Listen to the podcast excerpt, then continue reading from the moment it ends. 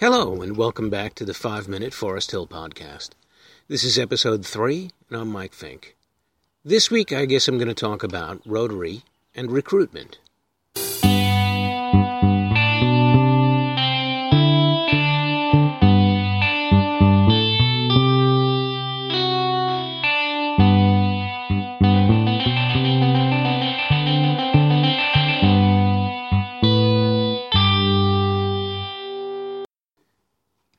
Let's imagine for a second that you're walking along and it's time for lunch. You happen upon a city block that has three pizza places on it. One has a big sign in the window that says, Best Pizza in the City.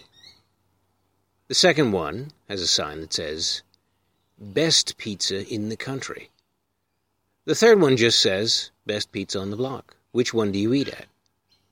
Well, if you're anything like me, you probably eat at the one that says it has the best pizza on the block. After all, it knows who its competition is.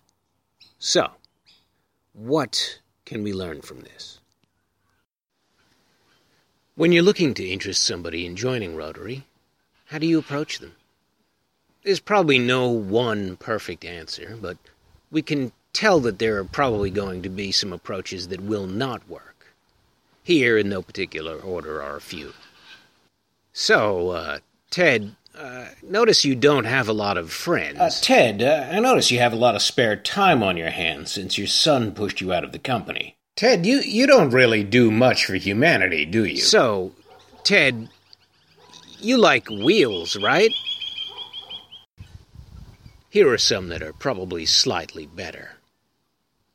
So, Ted, that bowling league that uh, you were in, uh, they're not meeting anymore on Thursdays, are they? Ted, remember that conversation we were having last year about how you didn't think that the kids in the local public school were getting enough opportunities for advancement? I got something I'd like to talk to you about. Ted, you, you go down to those Wheeler Center lectures pretty often, don't you? Uh, I know a group that uh, gets together on a weekly basis and has a pretty interesting speaker most nights. You think uh, you'd be interested in something like that? Ted, I, I know you said you had a bit of extra spare time on your hands. Um, how'd you like to dip your toe into the water of uh, doing some volunteer work? It's a very, very low key organization. I think you'd enjoy it a lot.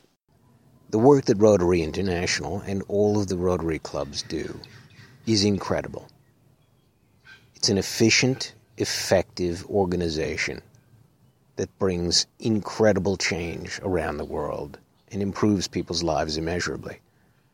But if there's one thing we've learned from marketing, it's that it's the benefit to the individual that sells a product.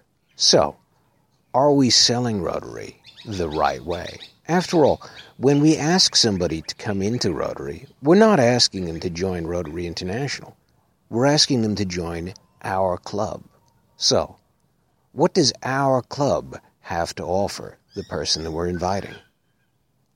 My club, Forest Hill, does a tremendous job in the Whitehorse area, providing scholarships, support, and awards for students in primary school, secondary school, and in vocational training.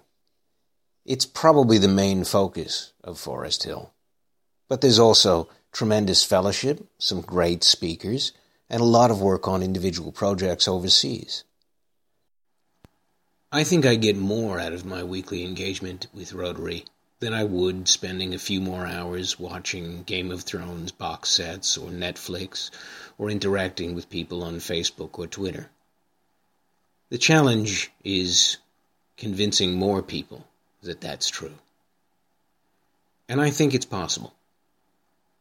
Till next week, Mike Finke for 5 Minute Forest Hill Podcast.